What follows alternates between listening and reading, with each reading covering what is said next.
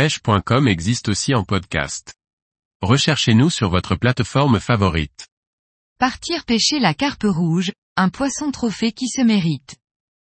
Par François Michon. La carpe rouge est une espèce qui fait rêver de nombreux amateurs de pêche exotique.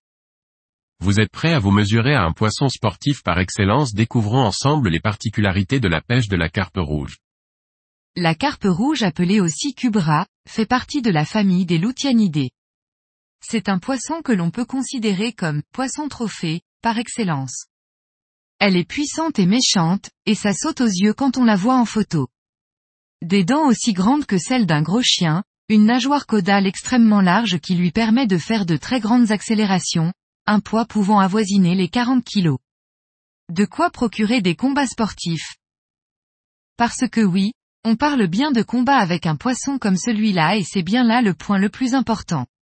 Imaginez votre popper se faire happer par une grosse tache rouge, vous avez à peine le temps de comprendre que c'est une carpe rouge qui est au bout, que vous pouvez vous retrouver à genoux, canne cintrée et frein chantant.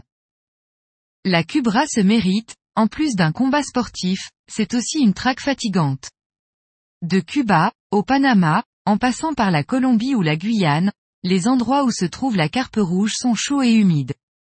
Imaginez-vous en train de lancer toute une journée des poppers avoisinant les 200 grammes sous une chaleur de plomb, animez vos leurres en pop pente fort, et ainsi de suite jusqu'à cette touche, puissante. Il faut être prêt physiquement à pouvoir contrer ce poisson à n'importe quel moment. Après la touche il y a deux possibilités, soit la carpe est loin de son poste et dans ce cas-là, le combat est quasiment gagné, rude quand même, mais gagné, soit son poste est proche, trop proche, et le poisson est inarrêtable. Malheureusement, la casse sera inévitable. La carpe habite très souvent des têtes rocheuses, des failles où elle peut s'abriter. La carpe rouge est un poisson sédentaire. Il arrive de voir des rassemblements très importants au moment du sardine run, au Panama en tout cas, dans des endroits dépourvus de roches. Facilitant la prise de ce poisson. Le matériel utilisé doit être irréprochable, de la canne au moulinet en passant par la tresse et les anneaux brisés, le bas de ligne, sans oublier les hameçons.